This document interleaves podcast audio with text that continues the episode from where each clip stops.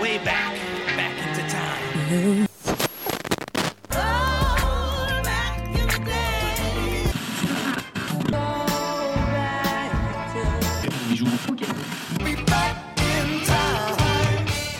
Bonjour à tous et bienvenue dans 3 minutes 49, la sélection rétro. Salut Romuald.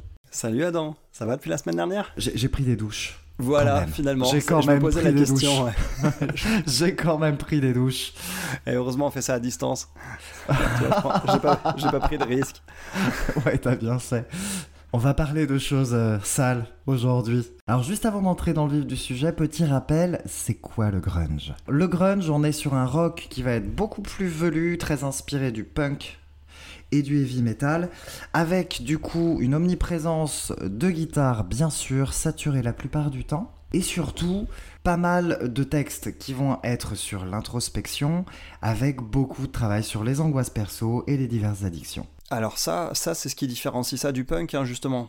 Ouais, exactement. On n'est pas tant dans la contestation et beaucoup plus dans l'introspection par rapport au punk. Ouais, tout à fait, tout à fait. Et puis avec un style assez relativement négligé, on va dire, hein, globalement. Voilà. aussi. Et on est un peu loin de la théâtralité qu'on pouvait avoir dans les années 80. euh, par exemple, euh, c'est très très différent de ce que, de ce que peut proposer Kiss, par exemple. Ouais, bien sûr. Ouais. Avec des Ouais. visuels beaucoup plus. euh, je viens de me lever, je viens de fumer mon joint, c'est parti, je prends ma guitare.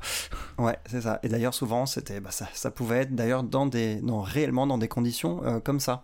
Euh, oui, oui, clairement.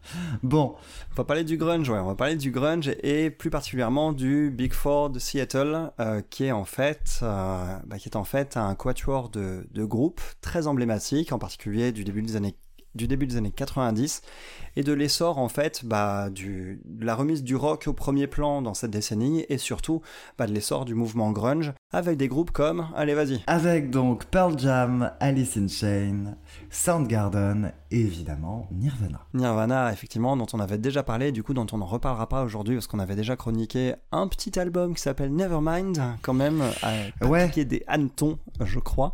J'ai jamais rien compris à cette expression. Bref, Il, il est bien Nevermind hein, quand même, il est pas mal.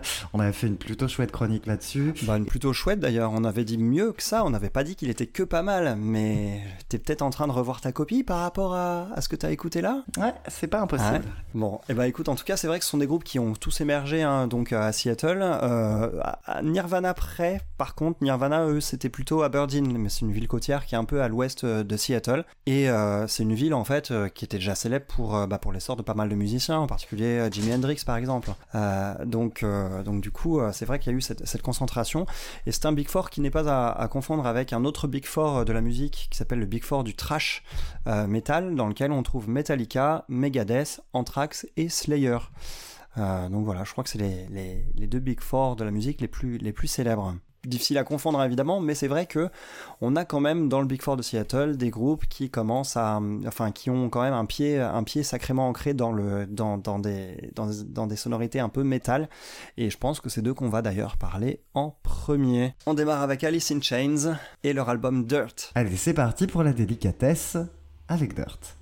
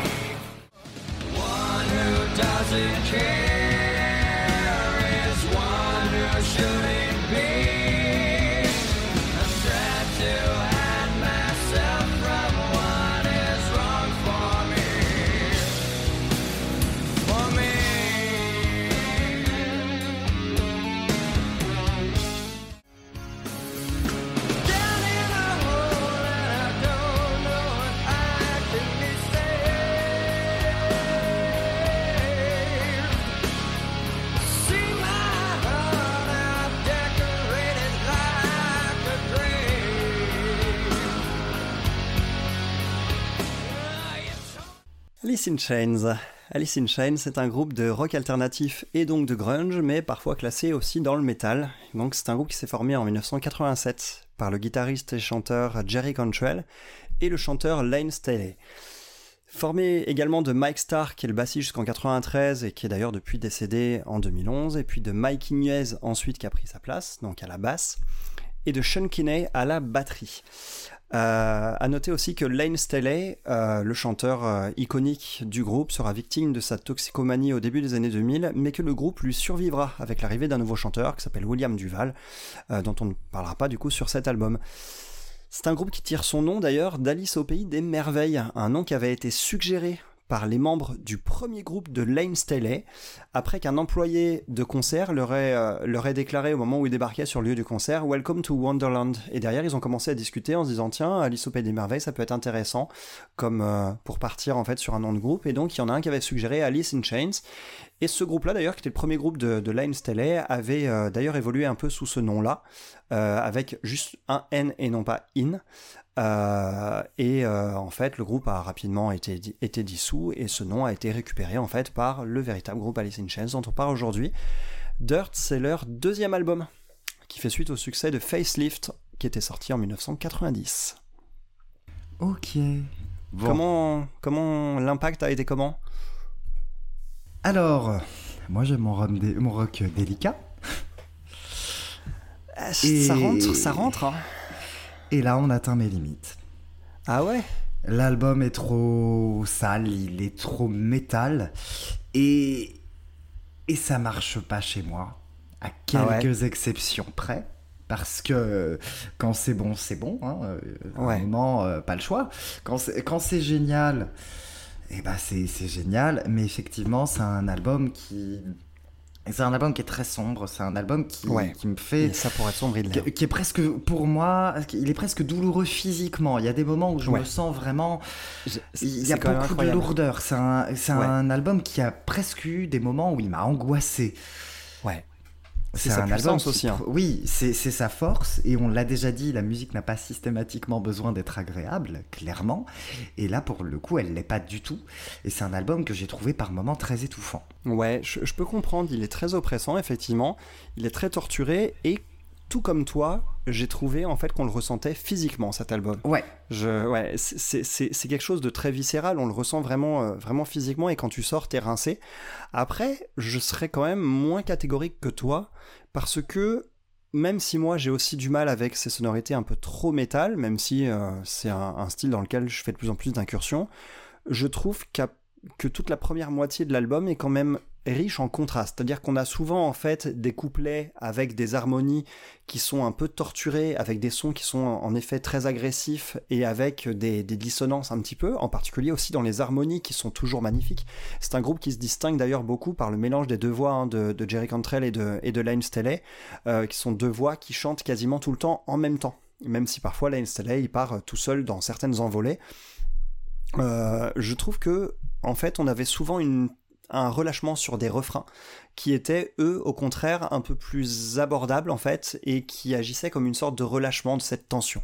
Euh, par exemple, par exemple sur Rain When I Die, ça c'est ça c'est pour moi c'est de la folie quoi. C'est le troisième morceau de l'album, très solide section rythmique, mais c'est vrai que ça prend du temps avant de dévoiler sa direction en fait. Et c'est ça qui peut être très déstabilisant, mais il y a un refrain qui est imparable avec une envolée vocale qui est, folle. Et je trouve que en fait ce genre de choses sont très fréquentes sur, sur l'album, sur sa première moitié en tout cas, et c'est ce qui fait que moi je l'ai trouvé quand même beaucoup plus abordable que, que la façon dont tu le décris. Après, là où je suis d'accord avec toi, c'est sur la fin à partir de la chanson titre, à partir de Dirt, qui est le, huitième morceau, faut dire aussi que c'est un album qui est assez long. Hein. Euh, à, partir de, Dirt, et eh bien derrière j'ai eu du mal avec Godsmack, j'ai eu du mal avec Hate to Feel, enfin j'ai bien aimé mais sans plus. J'ai eu du mal avec Angry Chair, qui est pourtant un morceau qui avait été mis en avant euh, lors de la promo. Euh, Angry Chair, j'ai beaucoup de mal aussi. Hein. Angry Chair, pourtant il y a un super solo à la fin qui est en roue total et tout. Il y a des passages un peu plus lisses qui font du bien, mais sinon on est tout le temps en fait dans la douleur, dans la, dans la, dans, dans ce côté torturé.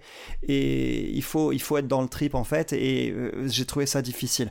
En revanche, pour moi, vraiment, ce qui fait tout le sel de cet album, c'est la présence du coup de ces morceaux-là, parce qu'ils sont nécessaires, c'est caractéristique du groupe, c'est ce qui fait leur identité, ce côté très sombre, mais c'est des morceaux qui trouvent un peu plus le juste milieu euh, qui permettent de se raccrocher, comme le morceau d'ouverture que tu as mis en extrait, Them Bones par exemple. Oui, bah, on est lui, tout de suite à la limite quand du même. métal. Ouais. Ah Mais ouais, tu l'aimes la bien celui-là Je l'aime bien quand même. Je l'aime bien quand même parce que je, je pense que c'est. bah, en fait, il, hurle tout de suite, donc au moins on sait où on est. Ça, ça va. Ah, Et puis le, le refrain morceau, se calme un peu. Ouais. Le morceau il hurle, mais les voix n'hurlent pas en fait. Je Oui. trouve ça assez, assez ouf. Et euh, le solo, il est jouissif aussi. Il y a un solo de guitare euh, qui est jouissif sur ce morceau et sur beaucoup de titres de l'album. Et les voix harmonisées, qui sont la signature du groupe, sont tout de suite présentes en fait dès ce premier morceau. Et il y a un refrain qui est prenant du coup, comme, comme je te disais tout à l'heure. C'est vraiment un peu ce leitmotiv qu'on a quoi. Je suis content qu'il t'ait plu celui-ci. Moi, les trois premiers, les quatre premiers même, je trouve que c'est une, c'est une montée progressive avec Oui, va. River. ouais. Ouais, ouais. Dame Globalement, River, en ça va fait, quand même. Il y a des titres. euh, Oui. Oui, oui, Damn That River, j'aime un peu moins. Mais globalement, au début de l'album, c'est vrai, comme tu le disais, ça va. Moi, ça va jusqu'à. euh, Il y a, bon, il y a quelques titres. euh, voilà, Ah, jusqu'à Sick Elle est dure, Sickman. j'ai- Ouais. Ouais, c'est trop Sickman, pour moi, Sickman. mal. C'est beaucoup Sickman, moi elle rentre aussi dans mes limites à moi, à vrai dire. Ouais, Sigman, non, je, Sigman, c'est un nom, je, je ne peux pas. Après, c'est pas parce que je rejette ça que Ouais. c'est mauvais, ça l'est Oui, pas c'est du ça. tout. C'est juste que là, ma sensibilité perso se heurte complètement à tout ça. Je trouve ça génial, justement. Je trouve ça génial parce que on, est, on a déjà chroniqué des albums où on n'avait pas d'excuses à leur trouver quand on n'aimait pas un morceau. C'était pas seulement notre sensibilité, c'est parce qu'on trouvait quelque chose de mauvais dedans. Ouais, et en fait, là, avec non. Alice in Chains, quand un morceau ne nous plaît pas, eh bien, on, on peut pas le trouver mauvais pour autant, je trouve. Oui. En fait, c'est juste Voilà. qu'il est pas pour nous, en fait. C'est c'est exactement ça. Et c'est un album qui est juste pas taillé pour moi. Parce que, effectivement, c'est un album qui me met mal. C'est un album qui me fait me. Voilà, qui, qui me fait euh, Ouais. transpirer, qui m'étouffe et qui. Voilà, à quelques. Alors, d'ailleurs, c'est c'est marrant parce qu'on va, on va parler de ce titre-là que je considère vraiment comme un, un- presque un chef-d'œuvre. Hmm. On va parler de Down in the Hole, qui lui aussi met mal. Ouais, Par Dan in the Hole, il met mal, mais pas dans ses sonorités. en Mais voilà. Mais, mais effectivement, il, il est. Voilà, il- c'est le texte qui met mal et cette ambiance en général. Mais comme c'est une ambiance qui est progressive, bah en fait, ça va. Ce morceau, il y a, quelque chose d'assez dingue avec. Alors, hormis, hormis musicalement, hein, c'est c'est déjà une preuve de plus que trois accords peuvent faire un morceau, un morceau fabuleux, un grand Oui. morceau même, à vrai dire. Moi, je, le- moi, je le mets vraiment comme chef-d'œuvre, hein, ce morceau. C'est, oh, ça m'a, ça m'a. On a un son acoustique aussi très métallique en fait, euh, qui fait très guitare acoustique branchée, hein, je dirais, euh, qui sera caractéristique du groupe. Et, euh, et on a une sensibilité d'une mélodie qui est très torturée, sublimée par les voix qui sont entremêlées. Lane Staley sur ce refrain, sur ce morceau en fait, il, il brille tellement. Mais c'est une lumière noire en fait. C'est une lumière noire. Il faut savoir que c'est quelqu'un qui, qui se battait contre la, la toxicomanie et qui, à ce stade, euh, peut-être pas encore à ce stade de la carrière d'Alice in Chains, mais pas loin, euh, commençait à avoir conscience qu'il n'en sortirait pas en fait. Et en fait, à un moment, il a choisi d'embrasser pleinement ce côté-là plutôt que d'essayer vainement de s'en sortir. Et, et, et, et dans sa manière de chanter ce morceau, y compris d'ailleurs sur un Unplugged hein, qui est sorti quelques années après où tu le vois chanter ce morceau, il y, a- quelqu'un qui disait à propos de cette performance que c'est ce qu'on aurait, euh, c'est ce qu'on aurait en fait de, plus proche de voir quelqu'un chanter à son propre enterrement. Euh, je, trouve ça, je trouve ça magnifique et je trouve que ça caractérise bien ce morceau. Euh, attention, c'est pas un morceau qui est non plus hyper glaucos dans la sonorité parce qu'il a des va. refrains avec, euh, des- avec des guitares saturées qui viennent décoller le truc, donc il a une grosse énergie rock, mais c'est un titre qui est incroyable en fait. C'est un titre qui est incroyable et qui qui épouse complètement en fait ce, ce côté sombre, mais plus dans les paroles que dans la musique, ce qui le rend un peu plus abordable. Oui, voilà, c'est un album, c'est un titre que je trouve plus, plus facile à supporter euh, à la réécoute aussi. Ouais, tout comme, tout comme un, un autre morceau aussi comme ça qui m'a conquis à peu près de la même façon, c'est Rooster. Arrive- J'allais en arrive parler aussi, ouais. C'est mon Ah ouais euh, c'est mon deuxième chouchou de l'album, ouais. Ah, c'est cool, ouais. Moi, moi c'est leur son comme je l'aime en fait, ça. Là on, là, on est dans du Alice in Chains, dans ma zone de confort. Euh, c'est Rooster en fait. Ça prend le temps de se poser, c'est planant. Il y a un mélange entre une guitare pleine de réverb, une basse qui est toujours omniprésente. hein. On n'a pas parlé de la qualité des lignes de basse et même de basse et batterie sur cet album, mais c'est au diapason tout le temps. Et c'est c'est à la fois plein de folie et de maîtrise en même temps. Euh, et d'un seul coup, on a un refrain qui vient, qui vient péter là-dessus, euh, bam, un gros, une grosse explosion. C'est une puissance d'impact qui est, qui est, euh, qui est phénoménale en fait. Je, je, je, je- trouve ce morceau vraiment remarquable par rapport à ça. Quoi. Junkhead, c'est plus compliqué par contre. Junkhead, c'est plus compliqué. On a un super refrain, euh, on, a une belle combinaison, on a un solo qui est un des meilleurs de l'album parce qu'il est euh, très simple, très, mélodieux et particulièrement euh, contrasté par rapport à ce, que, le morceau véhicule. mais on a des couplets qui sont certes très torturés, donc il faut, il faut rentrer dedans. Moi, ça a été le cas au fur et à mesure des écoutes, donc Junkhead, je le mets quand même dans les morceaux que j'aime beaucoup. Mais c'est à partir de ce morceau-là et après ensuite sur Dirt que j'ai commencé à décrocher. Moi, euh, Dirt, je l'aime bien quand même. La qualité du solo est assez incroyable. Ouais, ça Il y a un côté très lancinant sur Dirt qui me plaît quand même plutôt bien. Ouais, je comprends. La performance vocale aussi hein, de Line oui. est, remarquable sur ce titre-là aussi. Tout à fait, euh, c'est pas ma préférée, mais comme la plupart des titres torturés sur cet album, c'est pas ma préférée. Mais comme tu le disais, il y a un solo qui, qui fait qu'on adhère complètement et plein d'autres qualités en fait. Hein. donc, euh, Après, au potentiel de réécoute, je la mettrais pas quand même. Je la mettrais pas en haut. Quoi. Par rapport ah à d'autres, ça va. Godsmack, euh, moi j'ai moi j'ai beaucoup de mal, surtout qu'on est déjà tard dans l'album.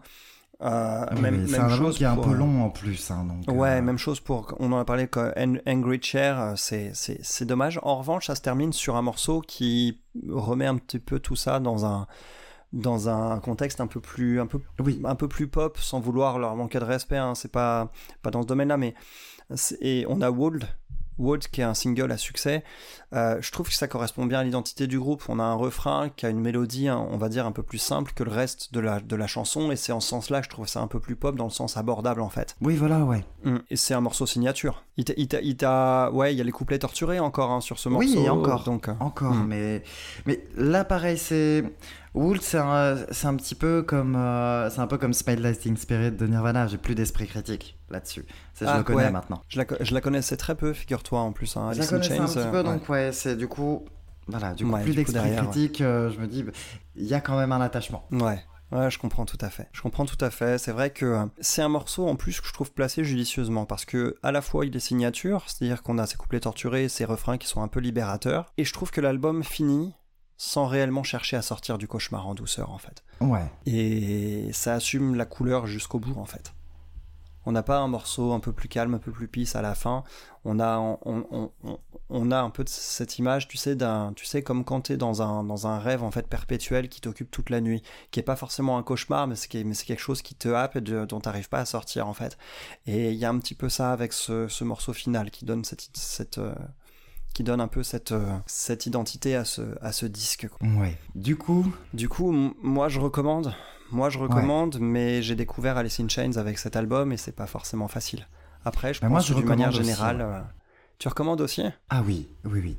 Parce que là, je sais qu'il y a des qualités évidentes, mais que ça se heurte à ma sensibilité. Mais par contre, c'est quand même un très très bon album. Ça, j'ai aucun doute là-dessus. C'est juste que, euh, voilà, à un moment, euh, le RB a fait des ravages dans mes oreilles et euh, elles ne sont plus euh, équipées pour, pour écouter quelque chose comme ça. Ah bah écoute, à ton service. Hein. Mais oui, non, je, je, persiste à penser que c'est quand même un, un excellent album qui a des qualités qui sont évidentes, mais ce côté trop torturé, trop lourd, trop de lourdeur m'empêche d'écouter un album que je trouve au final un peu trop long et trop pesant pour moi. Ouais, c'est peut-être aussi que c'est pas, peut-être que mon contexte perso fait que à l'instant T, je ne peux pas, mais peut-être que dans quelques mois, années, je parviendrai à, à, à mm. épouser toutes les toutes les propositions de l'album sans difficulté. Mais là, c'est clairement, c'est clairement un biais personnel. Donc, euh, je ne peux pas ne pas recommander cet album malgré tout. Ah bah écoute, je vais, je vais me joindre à toi, je vais le recommander également. Euh, il faut savoir que de toute façon, cet album représente bien le son d'Alice in Chains hein, d'une manière générale et il est un petit peu il, a à la fois ses, tubes rock à la fois ses morceaux qui tendent vers le métal un mm. peu plus torturé et à la fois aussi quelques incursions de douceur et de guitare acoustique qui seront ensuite caractéristiques du groupe du groupe donc euh, je le recommande aussi mais Alice in Chains c'est peut-être le groupe le moins facile à aborder dans le dans le Big Four de Seattle je trouve donc je suis très content qu'on s'y soit lancé. Moi, j'ai écouté d'autres albums de ce groupe, du coup. Euh, je suis tombé sur Facelift, qui était leur premier album, qui avait un côté un peu moins torturé, certes, et euh, un, peu, un peu plus rentre dedans, on va dire. Euh, donc, que j'avais que j'avais beaucoup aimé. Dirt, ensuite, se part de, de, quelque chose de plus sombre et de plus nuancé. Donc, c'est celui que j'ai préféré jusqu'à présent. Mais ce que je te recommande vivement d'écouter par rapport à ton expérience sur ce disque et avec ce groupe, c'est un EP qui est sorti en 1994 qui s'appelle Jar of Flies, un bocal de mouches. Euh, d'ailleurs, c'était une expérience scientifique qu'un des membres du groupe avait, euh, fait à l'école, qui, lui avait, qui, était, lui était resté en tête et qui a donné ce nom. C'est un EP acoustique. Ils se sont pointés en studio, ils se sont dit juste, euh, bah tiens, on débarque en studio avec nos guitares acoustiques et on a pour projet de voir ce qui sort sans forcément se dire qu'on va enregistrer quelque chose. Et ils ont sorti en une semaine, ils ont composé et enregistré cette EP euh, de 7 ou 8 morceaux, je crois qu'il y en a 7 et euh, qui est remarquable et qui est uniquement à la guitare acoustique. Ah, euh, il représente à la fois très bien le son de Alice in Chains et en même temps il est plus facile d'accès que euh, des albums euh, qui font plus la part belle à des sonorités un peu métal. Donc je recommande vivement Jar of Flies euh, si on veut le découvrir en douceur avant de se lancer sur Dirt par exemple, ça peut être pas mal. Ils ont enfin sorti en 1995 un troisième album qui s'appelle Alice in Chains, tout simplement, euh, qui est leur album le plus sombre et euh, avec lequel j'ai eu un petit peu de, mal. Euh, je, l'ai trouvé encore, il pousse le curseur encore un peu plus loin que sur Dirt. Ok. C'est vraiment si on veut, si on veut aller à fond dedans, c'est celui-ci, c'est peut-être le plus, le plus sombre. Ils ont un MTV Unplugged qui est sorti en 96 que je ne connais pas, mais dont les extraits que j'ai découverts sont hautement recommandables. Et il faut savoir que le groupe s'est ensuite séparé de 2002 à 2005 suite au décès de Lane Staley. Mais comme je le disais en introduction, eh bien on a, euh, on a un nouveau chanteur qui s'appelle William Duval, voilà, qui est un chanteur et guitariste, qui euh, est arrivé dans le groupe, toujours mené par les autres mêmes membres hein, du coup. Et, euh, et, donc ils se sont reformés en 2005 et ils ont depuis sorti trois albums. Black Gives Way to Blue qui est sorti en 2008 ou en 2009, j'avoue avoir un doute là-dessus. The Devil Put Dinosaurs 2009, tu vois, j'avais un doute. The Devil Put Dinosaurs Here en 2013 et Rainier Fog en 2018. C'est un groupe qui est toujours en activité. A priori, ce sont des, des albums, alors que j'ai pas eu l'occasion d'écouter seulement un ou deux morceaux, mais qui ont l'air un peu moins sombres que ce qu'il y avait précédemment. Il faut savoir aussi que c'est un groupe qui commence à avoir bah, bientôt 30 ans, plus de 30 ans de, carrière, et donc forcément, hmm. à un moment, euh, ton état d'esprit change aussi avec le temps. Après, euh, ils, ils, font pas, voilà, ils font pas de la pop FM, quoi, hein, pour autant. Ça reste Alice in Chains.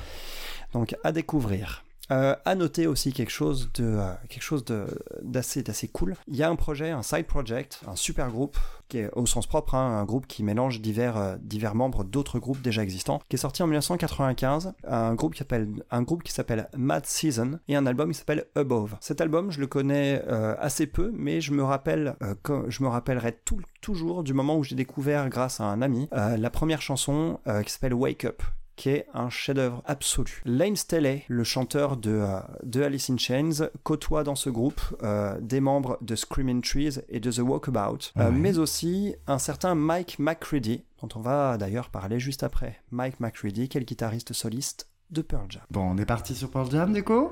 Bah écoute, ça me paraît pas mal, hein. Eh, on soigne les transitions maintenant, t'as vu? On soigne les transitions, hein. Donc on va parler de leur premier album qui s'appelle Ten. Alors,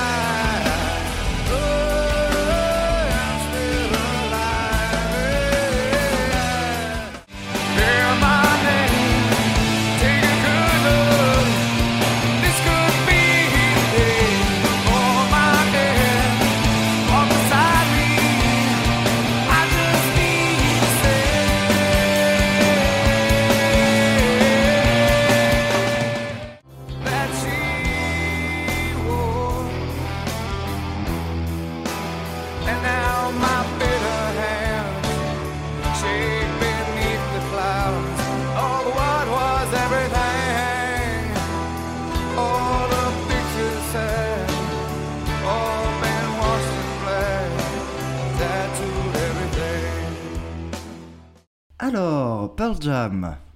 Est-ce que je vais me réconcilier avec le grunge? Autant dire que ouais. Ouais, quand même. Hein. ouais. Hein.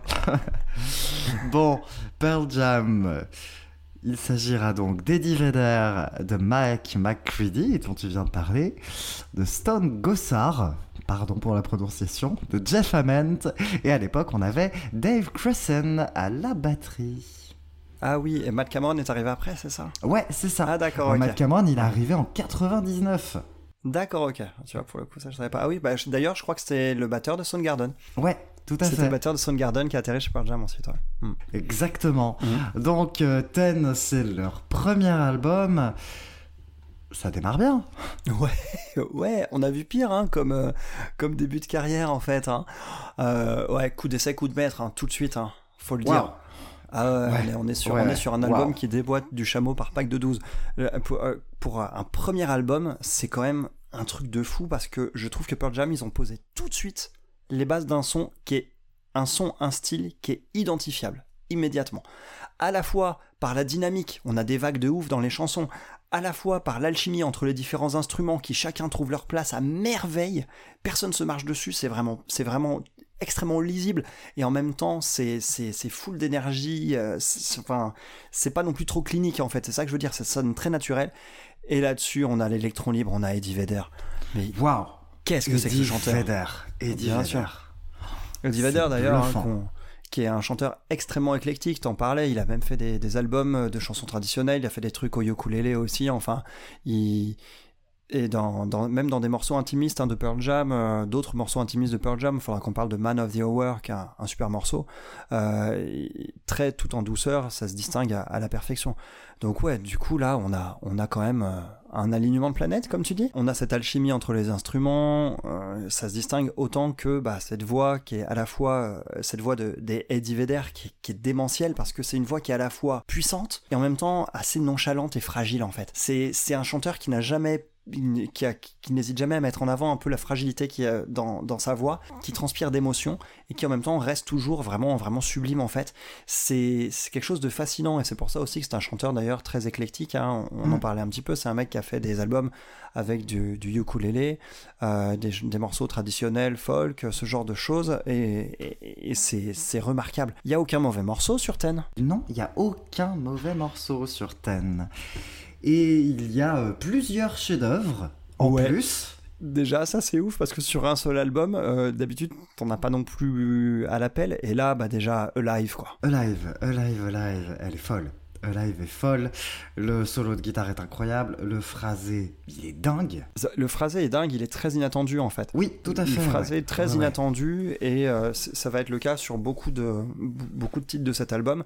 Eddie Vedder, il a ce côté, donc on disait, hein, assez, assez nonchalant dans sa diction, mais aussi dans son placement. Ce Ouais. qui fait que euh, il y a une imagination euh, sans cesse renouvelée dans la manière dont les mélodies vocales vont se caler dessus en fait. Mm. Donc sur la sur l'instru, donc c'est c'est assez fascinant. Et comme tu dis, hein, c'est un des un des plus grands solos pour moi de l'histoire du rock, le solo de, de Alive qui s'étend sur deux minutes euh, et qui fait mal aux doigts, je vous confirme. Euh, et, mais c'est c'est un morceau qui est complètement imparable avec deux guitares en fait qui trouvent parfaitement leur place. En fait celle de Stone Gossard et, et de, et de Mike McCready trouvent parfaitement leur place ici.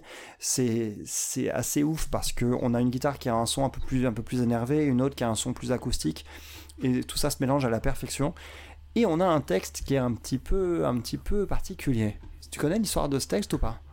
Non.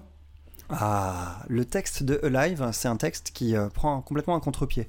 Il faut savoir que euh, quand euh, Eddie Vedder a été recruté par le groupe, c'était sur une cassette en fait. Il avait reçu des instrus euh, sur cassette et il avait enregistré sa voix par-dessus à l'arrache et il l'avait renvoyé. Et dans ces morceaux, on avait Alive et il a relaté sur Alive une histoire semi-autobiographique dans laquelle un, un- un jeune homme découvre qu'en fait la personne qui croyait être son père depuis, euh, depuis qu'il est enfant était en fait son beau-père et que son père est mort depuis longtemps. Euh, et quelque chose euh, qu'on lui annonce comme ça, genre mais enfin voilà, c'est pas, c'est pas la mort quoi, tu vois, c'est bon, remets-toi, t'es, t'es toujours vivant quoi. Euh, et live en fait elle part, elle part là-dessus et c'est un texte qui va à l'encontre en fait de l'image traditionnelle de ce morceau qui est considéré souvent comme un hymne euh, de motivation en fait quelque part et donc il agit comme tel parce que la puissance de cette, de cette musique est indéniable mais le texte est beaucoup plus sombre en fait qu'il n'y paraît et c'est un contraste euh, auquel je suis, je suis très attaché. Ouais. Bah, justement, l'aspect sombre de, de cet album-là, bah, moi je l'aime bien parce qu'il est par touche. Ouais. C'est un album qui, contrairement du coup à, à Alice in Chains, bah, c'est le côté un peu pesant, un peu sombre. Il est peu là, mais comme il. C'est ça, il, il est là l'air de rien. Et quand il arrive musicalement, quand l'ambiance elle se pose, ça la rend encore plus impactante. Hmm. Mais c'est effectivement, j'aime que ce soit pas tout le temps étouffant. Et c'est Ouais. effectivement un album qui va, qui va nous, nous mettre des claques, hein, des claques avec un peu de lourdeur parfois. Il y a certains Ouais. titres quand même plus lourds, on reparlera de Block, de Black, pardon, Ouais, Black. autre chef-d'œuvre de l'album. Mais effectivement, moi j'aime bien parce qu'il nous met des grosses claques, mais ça les rend encore plus fortes parce que c'est pas c'est pas un album sur lequel on, on nous hurle dessus, on essaye de nous étouffer pendant 40 40 50 minutes. On le fait que de temps en temps et du coup les marques elles restent. Ouais, ouais, je comprends. Je vois tout à fait ce que tu veux dire. Ouais, je peux comprendre. Ouais, c'est- plus abordable effectivement. Et tu parlais de Black. Black, c'est un morceau qui est très très symptomatique de ça en fait quelque part. On a d'ailleurs un peu de piano sur Black, chose qui est, qui est Oui. assez rare sur le sur Ah, l'ensemble du disque. Mm. C'est, on, a une petite guitare d'ailleurs toute seule et feutrée qui, euh, en fait, ils savent faire des intros euh, de folie hein, sur Mm. Ah tous oui, leurs morceaux. Je trouve que les intros Ouais. sont toujours super. C'est de malade. Euh, et, et- et sur Black, on, on a cette petite guitare feutrée euh, qui fait découvrir euh, le groupe dans un registre un peu plus lent et ambiant en fait, parce qu'on est au cinquième morceau de l'album à ce moment-là. Et je trouve que c'est un régal avec cette, cette fragilité de nouveau hein, dans la voix de Eddie Vedder qui fait, qui fait des merveilles et des guitares un petit peu qui rappellent un petit peu ce qu'on pouvait trouver chez Hendrix, ce côté un peu psyché aussi hein, qui, fait, qui fait partie de leur musique. Le piano qui débarque sur le refrain par contre. La vache quoi. La vache. Et, et- Ça et- c'est fou. Ça c'est ça c'est incroyable avec cette mélodie qui reste invariablement en tête. Je l'ai en tête rien qu'en te parlant là et et cette apothéose finale en fait qui, qui donne l'impression d'un morceau sans fin. C'est rare que je trouve ça approprié qu'un morceau finisse en fade out. J'aime bien les morceaux qui ont une fin nette. Euh, parce que je me dis que quand tu la joues du coup bah comment tu choisis de la finir si elle se finit en fade out en fait? Je- ça, ça me paraît voilà. Mais celle-ci c'est tellement approprié en fait. Oui, ah bah, c'est le meilleur moyen de sortir de cette chanson parce qu'on a quelque Ouais. chose d'un peu d'un peu infini quoi. Ouais, ouais, ouais. Mais du coup, on parlait, on parlait de live et de blague justement. Moi, quand j'ai écouté cet album-là, je connaissais juste live et je me dis, bon, bah c'est le chef-d'œuvre de l'album, ça va aller. Ouais. euh, Le reste va tourner un peu autour. Et non, et pas du tout. Parce que Alive, c'est peut-être le chef-d'œuvre le moins marquant de l'album en fait. Ouais. Euh, ouais, alors, wow, ça dépend. Après, moi, je suis un peu dans ton cas. Euh, ce, ce, ce que tu disais pour Smells That in Spirit ou Walt de Alice in Chains, c'est Alive, je la connais tellement. Je la connais tellement. Je l'ai tellement écoutée, à vrai dire, je l'ai même tellement jouée que Mm. du coup, euh, j'ai du mal à la remettre dans le contexte en fait.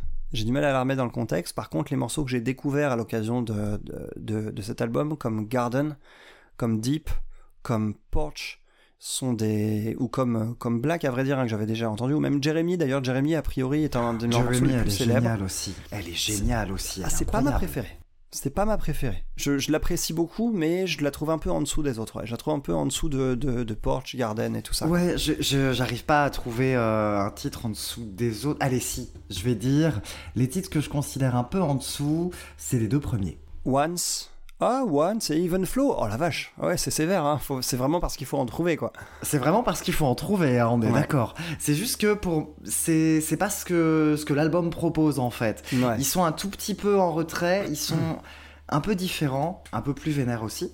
Et du coup, Ouais, un petit, un petit solo, un petit solo sympa sur Once aussi, euh, mais qui est, qui est- enfin, d'ailleurs, il y a, il y, a un il y, a un gros- il y a un super petit solo sur les deux morceaux, sur Once et Even Flow, mais rien qui te prépare à l'arrivée de ce qui, ce qui- ça. Au, au solo de deux minutes sur live. Quoi. c'est ça. C'est on est euh, tra- tranquillement préparé avec les deux solos, euh, enfin avec les deux les deux titres Once et Even Flow, et, et après là, on discute. y est, vous êtes prêts? Là, ça. là, il y a live, là, il y a tout le reste. Et l'album ne m'a pas lâché. C'est un album que, que j'adore, c'est remarquable. J'avais pas osé le dire quand on avait parlé de, de Nevermind, mais moi je pense là clairement que Ten est un chef-d'œuvre et qu'il est meilleur que Nevermind. Waouh. Je pense Wow. que Ten est probablement l'un des plus grands albums de rock que j'ai écouté de ma vie et c'est probablement la meilleure porte d'entrée pour entrer dans le grunge. Ouais, ça, Avec contre, je suis Nevermind. d'accord avec toi. Avec Nevermind, ouais. Avec Nevermind, hein, les deux. Et sachant qu'on s'est pas penché sur Soundgarden. euh, Non, mais, euh, il y effectivement. Il y, a du- il y a du lourd Mais- aussi chez eux. ouais. Oui, Mm. bien sûr. Mais ouais, ouais, non, vraiment, euh, Ten m'a séché. Il m'a. euh, c'est l'un des plus grands albums rock que j'ai écouté de ma vie. Il m'a séché. Bah, c'est pas pour rien qu'il est, qu'il est toujours aussi emblématique aujourd'hui, hein, à vrai dire. C'est, c'est, c'est un album culte et euh, à juste titre. Je me suis peut-être pas pris l'impact aussi, aussi euh, directement, aussi frontalement que sur Nevermind, moi par exemple. Ouais. Et d'ailleurs, c'est peut-être pour ça que j'ai aussi peu aimé Dirt, c'est parce que j'avais écouté Ten avant et qui m'a Ah, t'as paru- écouté Ten avant. Ah oui, moi j'ai fait dans l'autre sens. Ouais, c'est pour ouais. ça. C'est peut-être Ouais, pour ça aussi, parce que effectivement, passer après Ten, c'est très difficile. C'est difficile surtout de quand revenir on en arrière en plus. Une démarche complètement différente en C'est ça. plus. Mm. Donc peut-être ça peut aussi jouer hein, sur le fait, euh, qui fait- sur les raisons qui ont fait que j'ai pas aimé Dirt. Mais en tout cas, euh, oui, non, Ten, euh, c'est incroyable. La fin de l'album, hein, Garden, Deep et Release, moi, je, Ouais, ça, c'est fou, elle- ça. Et- Release, je me suis dit, ah tiens, c'est un titre de, c'est un titre de 10 minutes. Ils vont nous faire une Foo Fighters et ça va pas marcher. Non. Quelle erreur Quelle erreur non, non, c'est ça. D'ailleurs, à la fin, on retrouve ça, ça, c'est délire ce qui se passe sur release parce qu'à la toute fin de ce morceau, on a donc, je pense que c'est une ghost track euh, qui reprend le petit, le petit motif qu'on avait au tout début du premier morceau de Oui. Once. Ouais. Et ce petit riff d'ailleurs qui sur Once était très lancinant au départ et qui d'un seul coup était tranché dans le vif par une guitare qui venait d'abord toute seule avant que tout le monde débarque et ça y est en fait on voit où on va véritablement. Et je trouve que le fait de boucler la boucle en finissant l'album sur ce truc là, je me demande si c'est pas un truc qui peut aussi faire encore, encore plus sens sur euh, un vinyle en fait. T'écoutes, euh, t'écoutes ça en vinyle et tu repars au début de l'album, tu sais un petit peu. Ah et, oui, euh, oui, trop bien. et je, je trouve que ça peut, ça peut faire sens en fait. Donc euh, même si Release n'est pas un de mes préférés, euh, y a, comme je le disais, il y a aucun, aucun titre que je n'aime pas sur cet album. Oui, J'aime tous les écouter, même Oceans, Pareil, hein, qui est peut-être le, le morceau le plus psyché qui est en plein milieu de l'album. Ça fait du bien parce que ça pose un peu l'ensemble de- du, l'ensemble du disque en termes d'énergie, ça contraste un peu. Mais Porch, en termes de. Je voulais parler de ce morceau-là en particulier parce que, en termes d'impact euh, brûlot rock dans ta tronche, Porch direct. On a parlé de leur science des introductions. Mais sur Porch, du coup, ils savent aussi rentrer tout de suite dans le vif du sujet. Et sur Porch, déjà direct, c'est fini, t'es embarqué tout de suite, quoi Ouais, tu- complètement. ça il y, a- y a pas de redescente ensuite et il y, a, y a un solo de guitare qui sont doublés d'ailleurs c'est un, c'est un groove aussi qui évolue vers quelque chose d'un peu plus lent d'un peu plus lourd et faussement d'ailleurs parce que je crois qu'on reste à la même vitesse mais c'est juste abordé différemment et euh, c'est pff, ça contraste avec l'urgence du, du, du reste ça c'est un morceau que j'ai trouvé vraiment une bombe quoi une bombe mais peut-être moins contrasté que ce qu'on trouve sur le reste de l'album Euh, et- Oui, mais justement, ça fait aussi du bien d'avoir quelque chose qui rentre dedans Ouais, comme ça. c'est ça Parce ça que c'est par que. Ouais, c'est ça. On a, on a un morceau full rentre dedans. On a un morceau full piece. Et en même temps, on a les autres qui sont un peu des dosages divers entre tout ça, quoi. Et en même ça, temps, c'est on a un seul force morceau de qui nous propose. euh, le, pareil, le solo de, de deux minutes sur live. J'avais à la fois peur et à la fois j'espérais d'en avoir partout sur l'album. Mais en fait, non. On a des guitares solistes, certes, partout, mais à aucun moment ils se sont dit je vais forcer ici un solo de deux minutes quand c'est pas approprié. Sur live, c'est approprié. Ok, prends ça. Mais sinon, sur les autres, c'est beaucoup plus dosé, en fait. Donc, il y a cette science en fait du dosage et qui, qui, est, qui est quand même folle pour un groupe dont c'était le premier album. Il faut encore le souligner. C'est leur premier album. hein. Oui, c'est impressionnant. C'est impressionnant. ouais.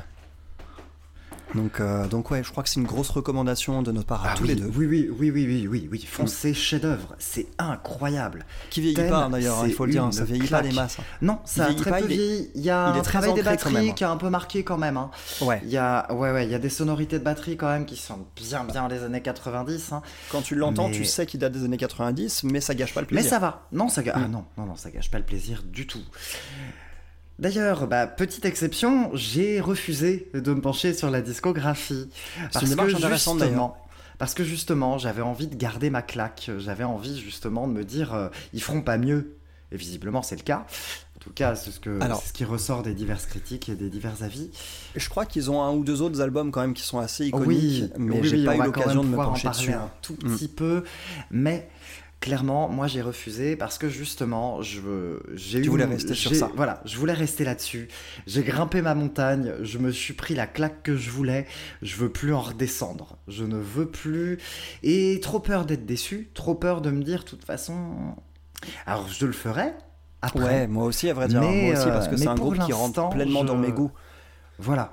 Pour Mm. l'instant, j'ai surtout envie de rester avec euh, toutes ces mélodies en tête, toutes ces, tous ces solos incroyables, le charisme d'Eddie Vedder. Je veux le garder tel quel. Ouais, je peux comprendre. Ça, c'est des albums marquants. hein. C'est ça, c'est Oui. des, Ah oui. Eh ouais, c'est ouais, des ouais, moments, c'est des moments qu'on kiffe, ça quand même. hein. C'est des moments qu'on kiffe, ouais. Hmm. Toutefois, Rolling Stone a fait un classement des meilleurs albums de Pearl Jam. Donc ça va Ah, nous permettre bah de revenir un petit peu là-dessus quand même. Ils mettent forcément Ted en premier. Bien sûr, ça Qu'est-ce tout qu'ils le monde mettent est d'accord. Il faut savoir que c'est un, un groupe qui est toujours en activité d'ailleurs, ce qui n'est pas vraiment le cas de, du Big Four de Seattle en fait. hein. Nirvana Oui, évidemment, oui, c'est fini depuis très longtemps. Euh, Ouais. Soundgarden, ça s'était arrêté, puis ça avait repris, puis c'est de nouveau terminé parce que bah on a on a Chris Cornell qui est décédé en 2017. En revanche, Alice in Chains et Pearl Jam, dont on a parlé aujourd'hui, sont les deux seuls encore en activité. Et il faut savoir aussi d'ailleurs que Pearl Jam c'est le seul dans lequel tout le monde est encore vivant. Oui, Voilà. c'est vrai. Mm. Et effectivement, ils ne s'arrêtent pas. Ils ont sorti leur dernier album Gigaton en 2020. ah 2020. Ah d'accord. 2020 Gigaton. Ok.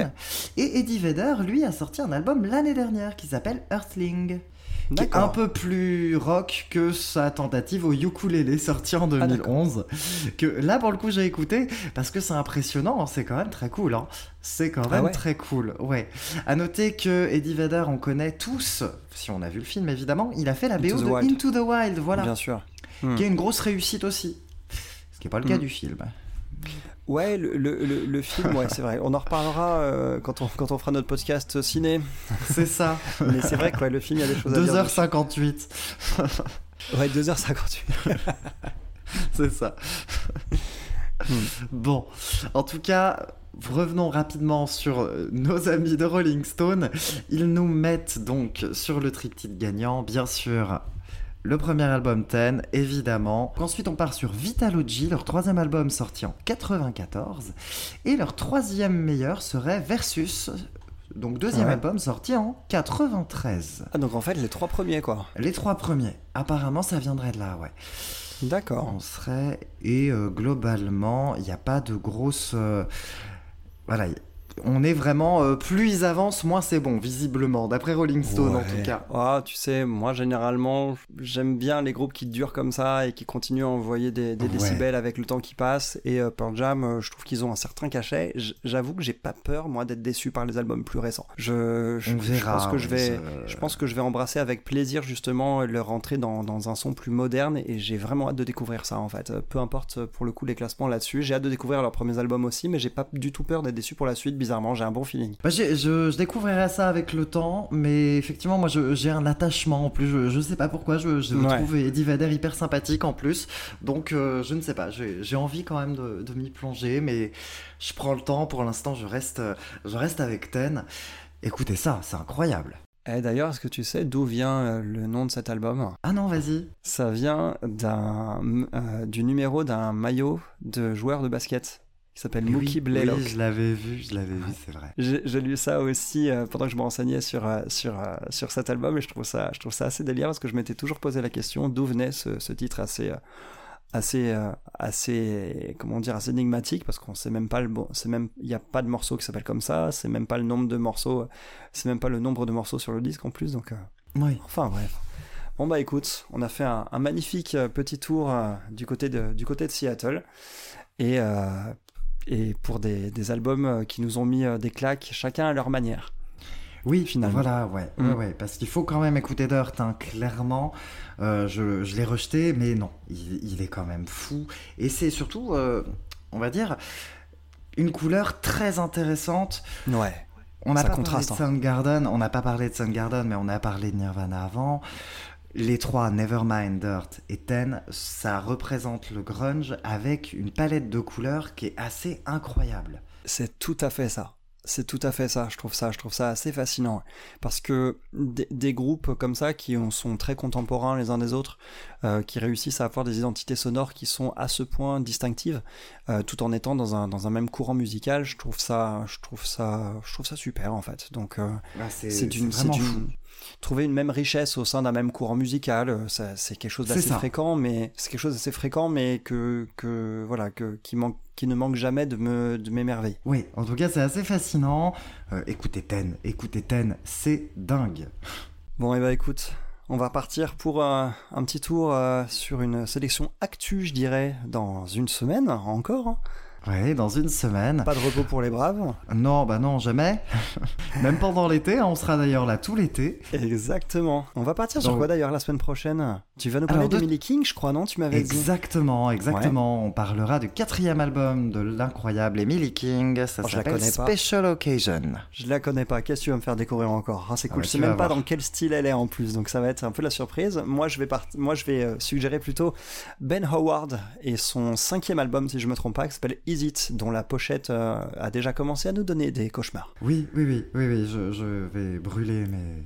là, je sais Mes pas. yeux tout de suite. je vais brûler. en direct. Bon, J'espère que l'album nous donnera pas des cauchemars lui aussi en tout cas. oui, bah, j'espère aussi. Mm. Merci à tous pour l'écoute. Merci, Merci à à toi. Adam. À la semaine prochaine. Ciao tout le monde, à la semaine Allez. prochaine. Ciao. Bye bye.